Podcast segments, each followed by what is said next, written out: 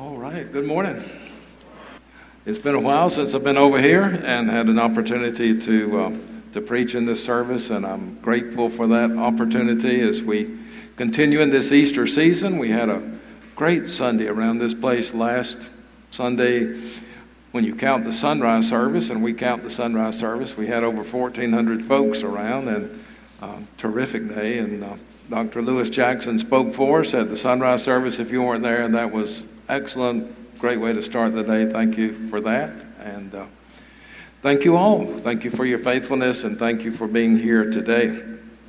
Thank you. The scripture lesson picks up where we left off in a sense last week. I know last week I preached from Luke's gospel, and all the gospel writers tell this story a little differently. But John's gospel is, is always one of my favorites when it comes to, uh, comes to the Easter season. And the Easter season continues for the great 50 days until the day of Pentecost. And that's, I believe, June the 9th this year. So we need to keep this resurrection theme going at least through the Easter season. But the truth is, it needs to be the theme of our lives every day of our lives. And uh, we need to remember that He lives, and because He does, we shall as well. Let me pick up uh, with verse 19, John chapter 20 and verse 19, and read until the end of the chapter. When it was evening on that day, the first day of the week, and the doors of the house where the disciples had met were locked for fear of the Jews, or the Jewish authorities, as some translations read, Jesus came and stood among them and said, Peace be with you. After he said this, he showed them his hands and his side. Then the disciples rejoiced when they saw the Lord. Jesus said to them again, Peace be with you. As the Father has sent me, so I send you. When he had said this, he breathed on them and said to them, Receive the Holy Spirit. If you forgive the sins of any, they are forgiven them. If you retain the sins of any, they are retained. But Thomas, who was called the twin, one of the twelve, was not with them when Jesus came. So the other disciples told him, We have seen the Lord. But he said to them, Unless I see the mark of the nails in his hands, and put my finger in the mark of the nails, and my hand in his side, I will not believe. A week later, his disciples were again in the house, and Thomas was with them. Although the doors were shut, Jesus came and stood among them and said, Peace be with you. Then he said to Thomas, Put your finger here and see my hands. Reach out your hand and put it in my side. Do not doubt, but believe. Thomas answered him, My Lord and my God. Jesus said to him, Have you believed because you've seen me? Blessed are those who have not seen and yet have come to believe. Now, Jesus did many other signs in the presence of his disciples, which are not written in this book. But these are written so that you may come to believe that Jesus is the Messiah, the Son of God, and that believing you may have life in His name. I want you to use your imagination with me for just a moment, if you will. Imagine this is a classroom and that I am a teacher of sorts up here. And so let me move into the material like that. Okay, so the bell's rung. It's time to get started. It's time to quit talking to the person behind you. And don't worry about the folks sitting next to you. Pay no attention to what your neighbors in front of you are doing. And uh, don't get caught sticking your gum under the chair. We don't approve of that here. You might spend the rest of your life in detention. And I realize how difficult these classes are right before lunch. Sometimes it's hard to hear what's being said because our stomachs are growling so loud. Both feet on the floor, stop watching the clock. As they used to tell me, time will pass, will you? Okay, today we're going to focus on a word, and the word we're going to focus on is the U word, and the U word for us is unless. U N L E S S, unless, and Brother Webster defines it like this in any case other than that. In any case other than that. And we use the word in so many different ways. We use it as a warning, as a beginning of a sentence that speaks of a warning. Unless you pick up those clothes before you go to bed, unless you quit your drinking, unless you start doing your part around here, unless that GPA comes up to at least a 2.5, unless you withdraw your forces back across the border. And sometimes we use the word despairingly, unless the interest rates go up or down, unless the fever breaks by morning, unless she starts getting in before 2 in the morning, unless the Braves find some help for the bullpen unless that husband of mine begins to watch what he's eating and exercises a little bit more. Sometimes it's an expression of hope. Unless the blood count drops again, we'll be able to send her home tomorrow. Unless the computer has a serious glitch, I'll have all that work you've asked for on your desk in the morning. Unless the weather turns nasty, the game will start on schedule. Unless the truck is delayed, the shipment will be here in the morning, unless something totally unforeseen occurs. Sometimes it's a word of criticism and judgment. Unless you're more careful about who you're seen with, unless you're more careful about how you keep your house and your yard and your car and on and on, unless you're more careful about the way you dress, unless you speak in tongues unless you've been immersed, unless you read from the King James Version. And sometimes it's a word that indicates doubt, unless I experience it for myself, unless I hear it with these ears, unless I touch it with these hands, unless I see it with these eyes, unless I see the mark of the nails in his hands and put my finger in the mark of the nails and my hand in his side, I will not believe the gospel lesson. Some scholars say this might be the original ending to John's gospel. Chapter 21 may have come later. So its meaning and message is especially important. The unimaginable terror of the crucifixion and all the horror that that had brought about, so unexpected in so many ways, it's weighing heavy on the hearts of the disciples, the followers of Jesus. The rumor of resurrection is yet only a whispered possibility, and that comes from a frail woman, one woman. Evening falls on that first day of the week, on that Sunday, and the disciples are behind locked doors. They're afraid. They might be next. And into the midst of this pathetic, huddled remnant, Jesus appears. And his first words to the disciples is a familiar word peace. Familiar and comforting. And apparently, Jesus was standing before these disciples in some kind of easily recognizable form. Not like in the garden in the cemetery that morning when he appeared to Mary Magdalene. And it was dark and it was foggy, and, and he still, well, she wasn't sure who he was until he spoke her name. And in John's gospel, Jesus offers this first post resurrection appearance to his disciples to offer a twofold gift. He's got a couple of things in mind for them. The first is the assurance of his abiding presence. This downhearted, brokenhearted, despairing, distraught group of folks who've had their hopes shattered. And he said, You have my peace. You have the assurance of my presence. Story's not over. We've got an unimaginable, wonderful ride ahead of us. And his second gift to the disciples, a new agenda for their faith, a new outlook on their life. Everything has changed. He's given his disciples not just a short term missionary task, but a lifetime commission. He's setting all these things out before him. So I send you, he said. As God had breathed life into creation at the beginning of everything, so I breathe my spirit into you. Wind, breath, and spirit, those words are used interchangeably in Scripture often. So I breathe my spirit into you. The gift of the Holy Spirit. You're ready to go out and, and to keep this thing going. And then there's that story of Thomas. Thomas known as Doubting Thomas. There was more to him than that, and we're going to talk about that. You remember, he's the one when Jesus was talking about going into Jerusalem when Lazarus had died, and, and they said, No, no, you can't go up there, it's too dangerous. And, and Thomas was the one who said, we're going with him. Even if we die, we're going with him. So I've thought about that a lot. How sometimes one mistake, one story in our life, and we get labeled or we get painted with that broad brush, and there's more to us than that. There's more to our faith than that. There's more to our life. So Thomas comes into the story. Thomas is the one who invoked the U word unless I see, unless I touch, I won't believe.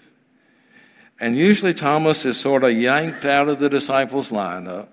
He's zeroed in on, there's a target on his back. Here's the one of flimsy, faltering faith Thomas. But there's good reason to believe that Thomas is more than just the only one who was doubting. He's a representative of the whole group. They're all struggling at this point. And before you jump too far ahead, this is not just a hope, it's not just another throw Thomas under the church bus kind of sermon, because I think there's more to it than that. In each of the other three Gospels, this same note of hesitancy is sounded by all of the believers. They're not sure what's next. Luke tells that incredible story about the walk to Emmaus and the despair and the disappointment. We had hoped that he was the one. They still had not gotten it yet. It was still fresh and it was still new, and they couldn't look back on it like we can. So John sort of picks Thomas out to become the focal point of the doubt, but there's more to it than that. It's likely, it seems to me anyway, that John chose Thomas as a representative for that spirit of unbelief that infiltrated the early days of the church. That uncertainty that characterized so much of who they were. His insistent demand that unless I see, unless I touch those gruesome wounds in his flesh, his doubts given full rein here, it seems like. Thomas might be better understood as this gospel's picture of doubters folks who want to see, who want to touch, who have to have physical evidence of everything. And I didn't mean to go off here, but let me go off here for just a minute. This whole thing that was so talked about a few years back, the Shroud of Turin, and it was almost like if we just had something physical that we could see and touch, then we would know if we had that kind of a sign. But what does that say about our faith? It doesn't always work that way. There's a mysterious element involved, always. But despite his image, as the chief doubter, Thomas has a positive image here. Consider his very presence. Absent at the moment of Jesus' first appearance, he's there the next week when Jesus shows up again. He's not going to miss that. He's heard about all of it. And think how left out he must have felt. Jesus breathed on them, received the Holy Spirit. You are empowered now. You have what you need to go out and to take this gospel to the world. And Thomas thinking, I missed all that for whatever reason. Who knows where he was? I've preached on this passage before and talked about what you miss out on when you stay away from church, but that's a story for another day, maybe. Thomas, despite his new role as an outsider, does not give up those real deep down doubts, but he remains a part of the faith community. He comes back. And even when we have our times of doubt and struggle and are not sure, not sure about all of it, and if we're honest, I'm honest, I have those moments too. If you remember a few years back, maybe it's been a decade or more now, when some of the writings and teachings of Mother Teresa came out, and it was revealed that she went through some dark nights of the soul. Sometimes when she wasn't sure if it was all real, but she kept doing what God had called her to do. And some folk were ready to just put her aside at that point, just shut her down. Made me appreciate her even more that she could be honest about those doubts that she struggled with and those fears. And she kept doing the right thing until the faith caught up with it once again. Is it possible to be a doubter? or to have moments of doubt and struggle and still be an active and faithful part of God's church? And I believe it is. Goodness, I hope it is. The other disciples, to their eternal credit, did not throw Thomas out at this point. They did not ostracize him. They did not throw him under the chariot. They tried to convince him of their claim while keeping him in the circle of their love and concern. How do we help folk? How do we love folks into a maturity of faith, into a growth, if we want quickly to put them out of the circle because they don't see it like we see it and they don't understand it maybe like we do? Jesus comes back a week later and he takes Thomas seriously. Doubt is not discounted, it's dealt with honestly and, and straightforwardly.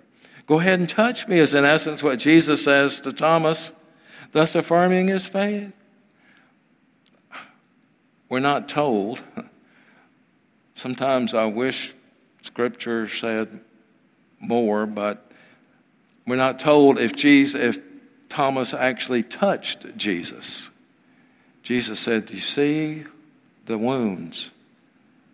We don't know if Thomas just saw or if he actually touched him. Go ahead and touch me. He was invited to do so. There's a place for doubters in the family of faith. Jesus' appearance before Thomas erases all of Thomas's misgivings about the risen Christ. Maybe he didn't need to touch the wounds then. And he blurts out that confession of faith maybe the most powerful confession of faith in all of the scripture, my Lord and my God. It just like it came up out of him.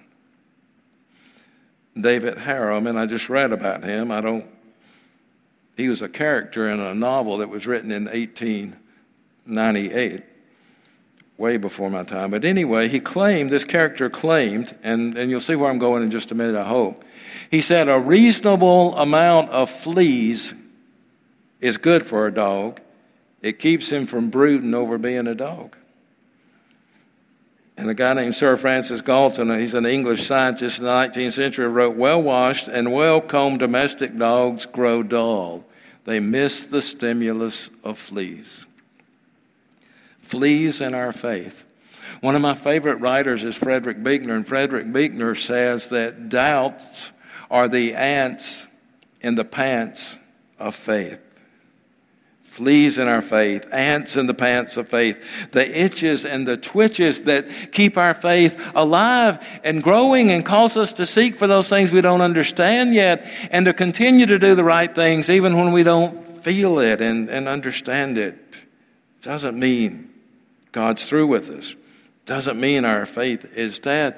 God's most faithful servants even in the pages of Scripture, or maybe I should say, especially in the pages of Scripture, God's most faithful servants struggle with their doubts and their fears. Abraham was awestruck. And Sarah was hysterical when the angel of the Lord said, You're going to have a child. Jonah's faith was weak, and the doubts were there. when God said, I want you to go to Nineveh. Nineveh, wow, capital of the Assyrian Empire. Do you realize, Lord, he was thinking what these Assyrians have done to us.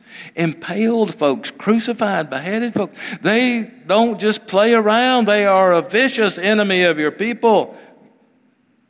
Lord, did you say you wanted me to go to Nineveh? Despite the fact that they were witnesses to the remarkable powers that Jesus commanded, the disciples still cried out. Remember on the boat when the storms were coming, cried out in fear when Jesus was peacefully sleeping through the storm. They doubted that he would be able to do anything, and they thought it was over. Luke records that after the resurrection, the same disciples disbelieved for joy. That an interesting expression, disbelieve for joy. Jesus himself, the essence of faithfulness, the Son of the living God. Could it be that it was part of the proclamation from the cross, my God? My God, why have you forsaken me? Was he doubting God's presence? Was he simply reciting part of the 22nd Psalm? Somebody said a faith that does not doubt is a dead faith, and someone else has said that an unexamined faith is not worth having. Great faith requires great struggle.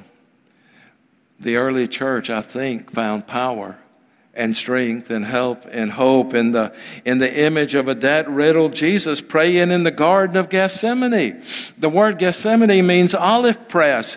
His soul was pressed in the garden, and they found comfort that let this cup pass from me.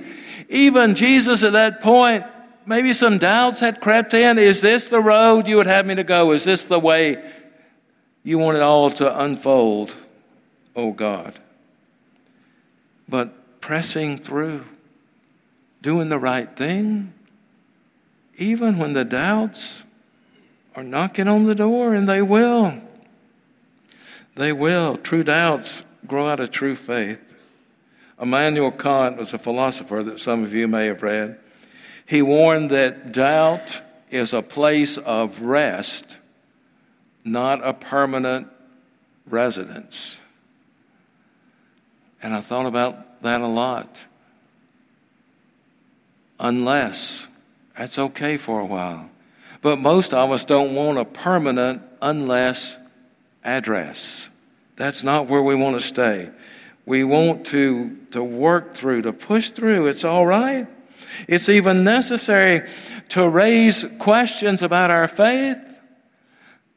Sometimes that certainty, and, and, we talked about that some in traditional worship a few weeks ago gifts of the dark wood. One of the gifts is uncertainty. Sometimes we are so sure we've got it all figured out and all the pieces of the puzzle are in place that we shut ourselves off from any new revelations or new teachings from the Holy Spirit. We can be too sure and we can become cocky and arrogant about it. Thomas voiced his serious doubts about Jesus' miraculous return. But he continued to be a part of the community of faith and the company of faith, even when he, he wasn't sure. You remember when Jesus, it's in Mark 9 24, healed the demon possessed child. You remember what the father in that story said to Jesus, Oh Lord, I believe.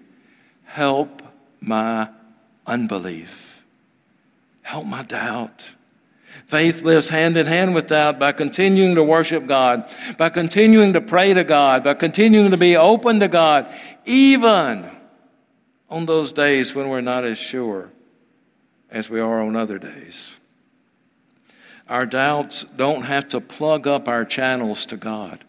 In fact, sometimes doubt can unclog those channels and allow our prayers to flow and God's Spirit to flow. We can pray like that father in the story, and I promise you, I prayed this prayer, and I bet many of you have too. Oh Lord, I do believe. Help my unbelief. When our doubts are flexing their muscles the most, that's when it's most important that we remain a part of the community of faith, surrounded by other believers. They can sometimes even pick us up and walk us until faith puts our feet back on the ground once again. We need that kind of strength. And like Thomas, we can come to realize that unless is not a four letter word. Thomas' doubt did not separate him from the love of God in Christ Jesus, his Lord. Do our doubts have the power to separate us from that same love? I doubt it.